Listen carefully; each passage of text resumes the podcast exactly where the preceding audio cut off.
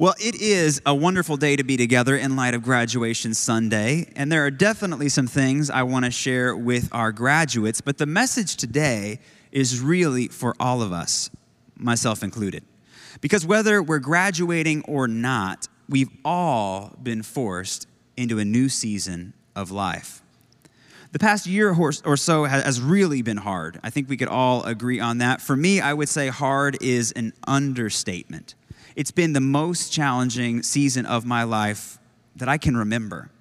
It's been a season full of loss, full of uncertainty, and full of downright fatigue. It's been a season that's forced us to ask hard questions and challenge the foundations of our lives. It's forced me to reflect on big questions like what's my purpose? What is the good life? And what does it look like to experience true meaning in the midst of what feels so chaotic? Because at the end of it all, right, pandemic or not, I don't want to look back on my life and just have survived. I want to thrive. I want to experience life to the fullest. And as I thought about all those big questions and ideas, my mind began to wander as it often does. And I'm not sure why, but I couldn't help but think of all the things that have become obsolete over the course of my life.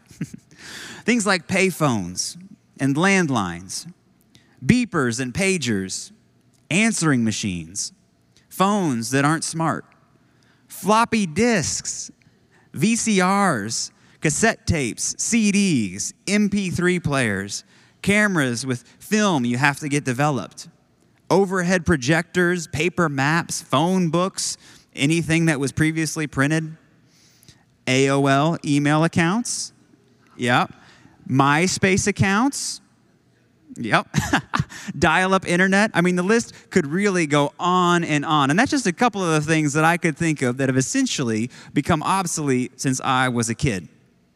I remember my first video game. It was a big, clunky Game Boy that didn't have color and you essentially had to look at it in just the right lighting to actually be able to see the screen. I also remember playing a flight simulator game on the computer with graphics that were so bad that you might as well just close your eyes and use your imagination. but here's what I also remember in the moment, those games were captivating. In the moment, those products that are now essentially obsolete were cutting edge and trendy. But today, they're not very useful. And the only people that would likely be looking to purchase those would maybe be antique collectors. So, why am I talking about all the things that have essentially gone obsolete? Well, each of those obsolete items were someone's invention, their livelihood, their life's work.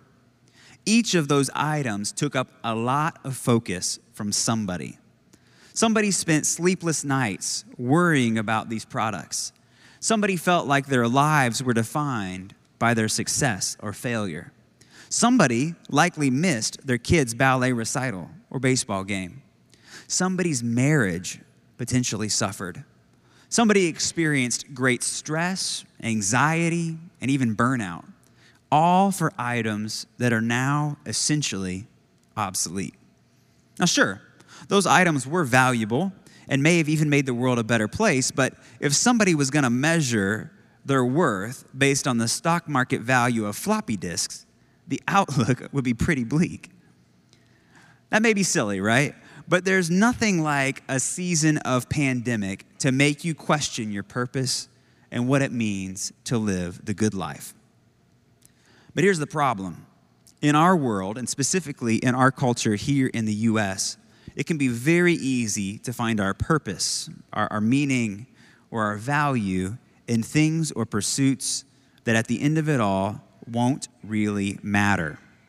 Things that may up be, end up being essentially meaningless. Now, the teacher in the book of Ecclesiastes does not hold back on this idea when he says everything is meaningless, completely meaningless. What do people get for all their hard work under the sun? Generations come and generations go, but the earth never changes. The sun rises and the sun sets, then hurries around to rise again. The wind blows south and then turns north. Around and around it goes, blowing in circles. Rivers run into the sea, but the sea is never full. Then the waters return again to the rivers and flow out again to the sea.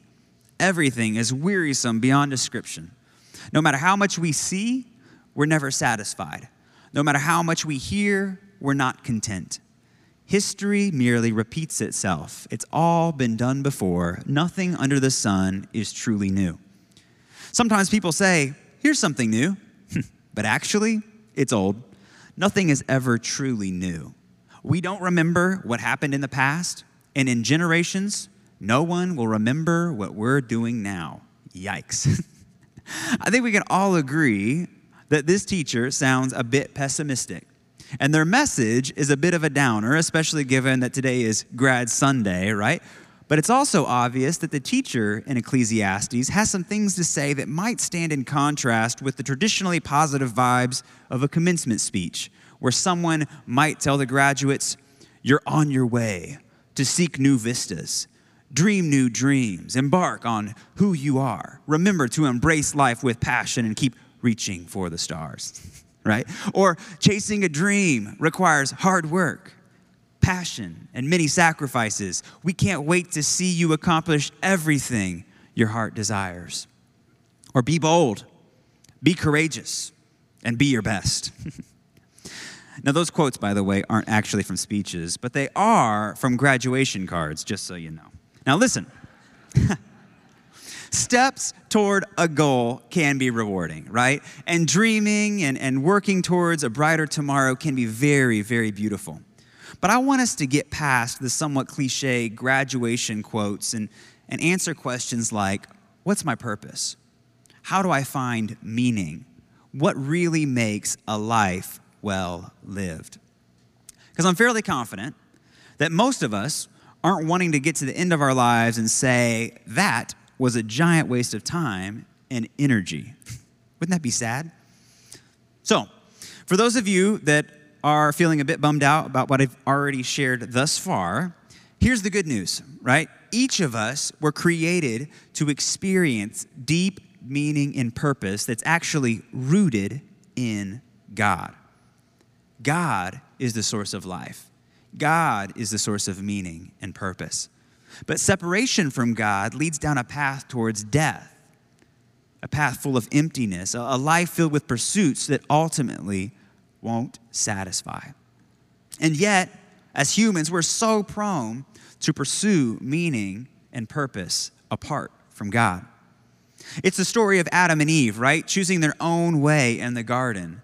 The tree was beautiful, and the fruit looked promising and delicious, and so they took it. But that treasured fruit, where Adam and Eve tried to fill their lives apart from God, only led to emptiness and death.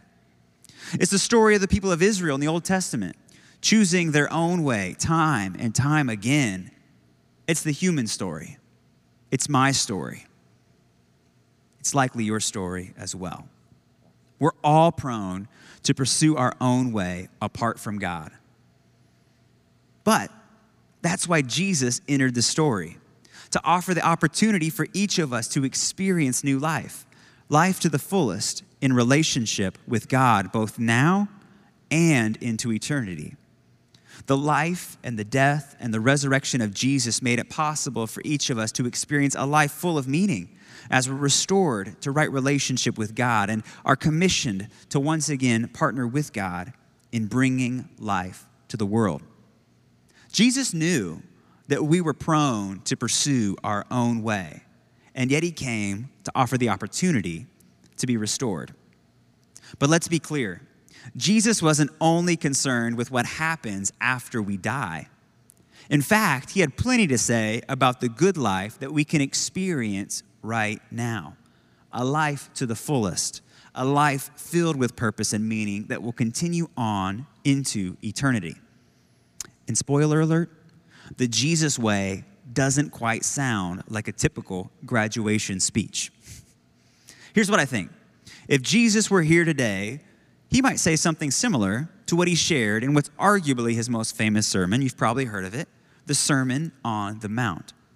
People from all over had come. They were gathered on the side of a, of a mountainside, and Jesus began to teach them. He said things like, God blesses those who recognize their need for him, for the kingdom of heaven is theirs. He said, Blessed are the peacemakers, for they will be called children of God.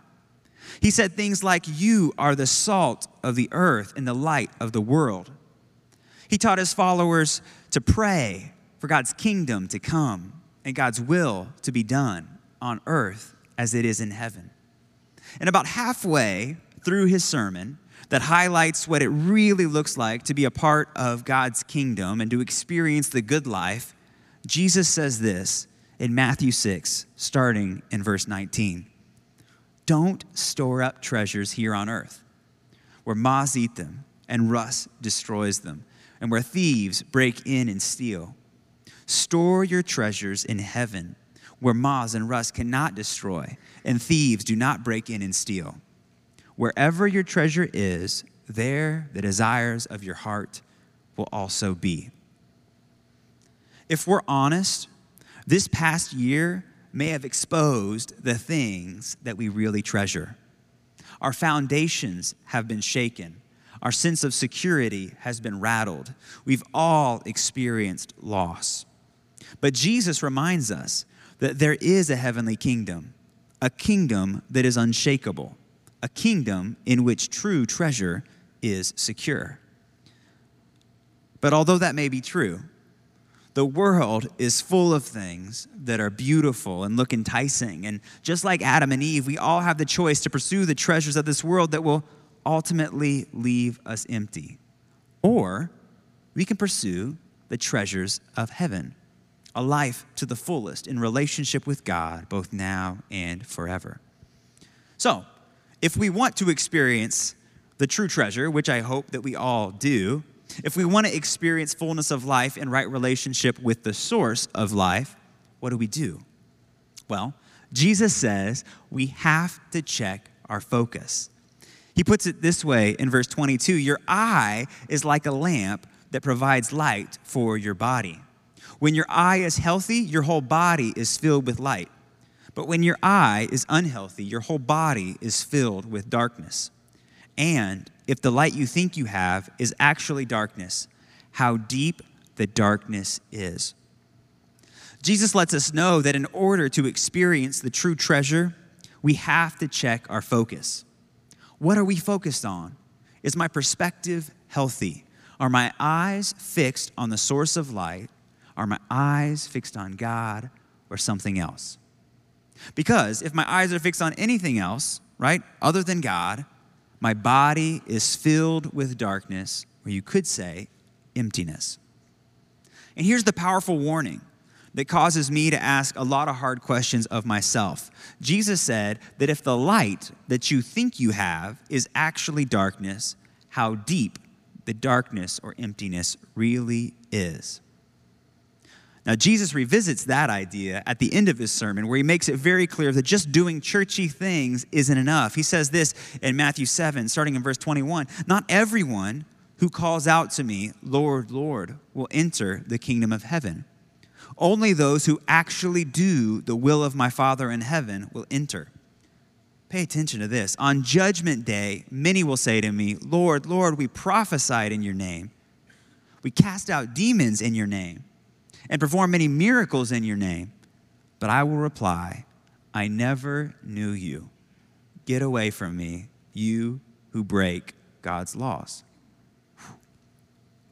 That passage scares me a bit. Jesus is pointing to our motivation, the root issue, the heart issue. Are we being empowered by the source of light or just trying to look bright while we pursue our own way?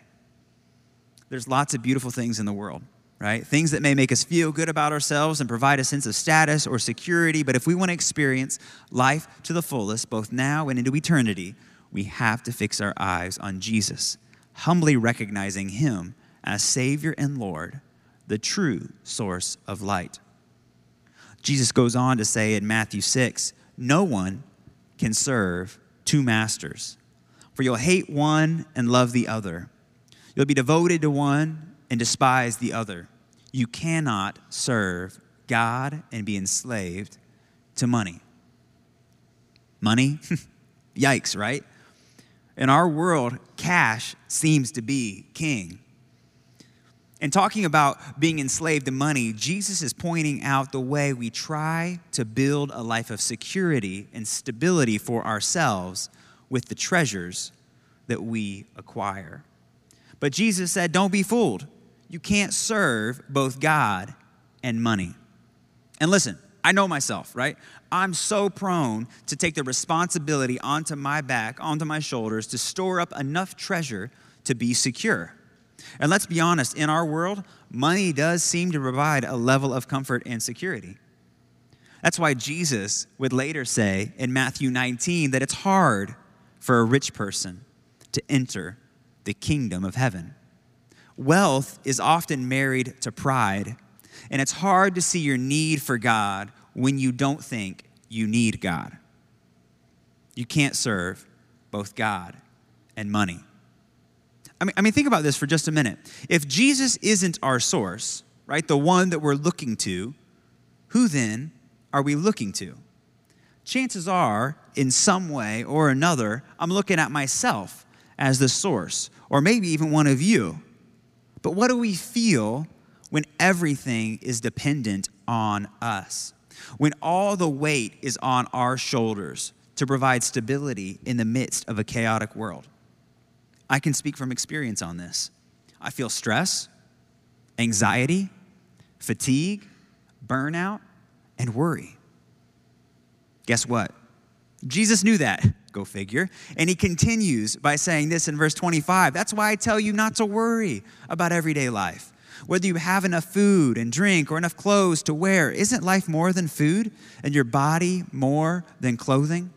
Look at the birds. They don't plant or harvest or store food in barns, for your heavenly Father feeds them. And aren't you far more valuable to Him than they are? Can all your worries add a single moment to your life? And why worry about your clothing? Look at the lilies of the field and how they grow. They don't work or make their clothing, yet Solomon in all his glory was not dressed as beautifully as they are. And if God cares so wonderfully for wildflowers that are here today and thrown into the fire tomorrow, he will certainly care for you. Why do you have so little faith? So don't worry about these things, saying, What will we eat? What will we drink? What will we wear? These things dominate the thoughts of unbelievers, but your heavenly Father already knows all your needs and this is it seek the kingdom of God above all else and live righteously, and he will give you everything you need. Seek the kingdom of God above all else and live righteously, and he will give you everything you need. I'm just going to say it one more time. Seek the kingdom of God above all else and live righteously, and he will give you everything you need. So don't worry about tomorrow for tomorrow will bring its own worries. Today's trouble is enough for today. Now, quick side note. I noticed this this week and I thought maybe you might find this interesting. But when Jesus says, Seek the kingdom of God above all else and live righteously, and he will give you everything you need, you know what it sounds like to me? The Lord's Prayer, right? Your kingdom come, seek the kingdom. Your will be done, live righteously on earth as it is in heaven, and give us this day our daily bread. God will supply your needs. Anyway, the short version of what I think Jesus was saying is this God cares about you, and God, who is the source of life, can be trusted. Sure, you can pursue earthly treasures, right? Status, fame, wealth. But at the end of all, uh, end of all of that, what do you have, right? stress, worry, anxiety, fatigue, burnout, emptiness, and ultimately, death. Jesus says, Seek the kingdom of God above all else and live righteously, and God will give you everything you need. But at the end of the day, right, the choice is up to us. The choice is ours. Now, before we kind of get to the ending of all this, let's jump back to Ecclesiastes, right? Where everything under the sun seemed meaningless, right? The author of Ecclesiastes concludes the book by once again quoting the somewhat pessimistic teacher by saying, Everything is meaningless, completely meaningless. But then, pay attention to this, the author of the book takes over and continues by saying, Keep this in mind. The teacher was considered wise, and he taught the people everything he knew. He listened carefully to many proverbs, studying and classifying them. The teacher sought to find just the right words to express, express truths clearly. The words of the wise are like cattle prods, painful but helpful. Their collected sayings are like a nail studded stick with which a shepherd drives the sheep. Ouch, right? But my child, let me give you some further advice. Be careful, for writing books is endless, and much study wears you out. All the graduates said, Amen. That's the whole story. Here now is my final conclusion, the author says Fear God and obey his commands, for this is everyone's duty. God will judge us for everything we do, including every secret thing, whether good or bad. You see, the author of Ecclesiastes and Jesus seem to agree that the good life is found when we prioritize God from the surface all the way down to the very core of our being. Why? Well, ultimately, because God is God, but not only that, God is a source of life, and, and God loves us so much right? Jesus proved it when he paid the price to make it possible for us to experience life to the fullest as part of the kingdom of God. A life filled with, with purpose and freedom from the overwhelming worry of being the source of your own strength, the source of your own provision, the source of your own wisdom. So, whether we're graduating or not, as we all step out into the unknown of this season, I hope we can create some space to ask the same question. A question I want us to really, really reflect on. What does it look like to seek the kingdom of God above all else? What does that actually look like in our day to day lives? What does it look like to seek the kingdom of God above everything else? What does it look like when, when I'm making decisions about where I live where I work, where I go to school? What, does it look like to seek the kingdom of God in my relationships with friends, with my family, with strangers, or even my enemies? What does it look like to seek the kingdom of God with how I spend my time, my money, my energy? What does it look like to seek the kingdom of God when deciding what to watch on Netflix? What does it look like to seek the kingdom of God above everything else, both individually, right, on a personal level, and together as the body of Christ? Take a minute. Think about the last week. Did I, did we, did you prioritize the kingdom of God above everything else? Listen, in reality, I don't have an exact answer to this question. But it's a question I'm personally trying to ask myself more and more, right?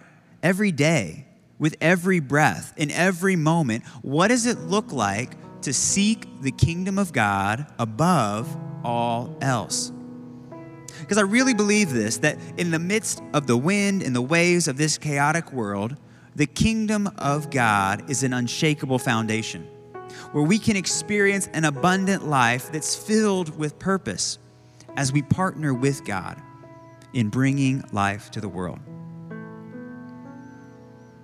So, as we get ready to sing this next song, I want us to genuinely posture ourselves in an attitude of prayer before the Lord and ask the question God, what does it look like to seek you, to seek first the kingdom above everything else?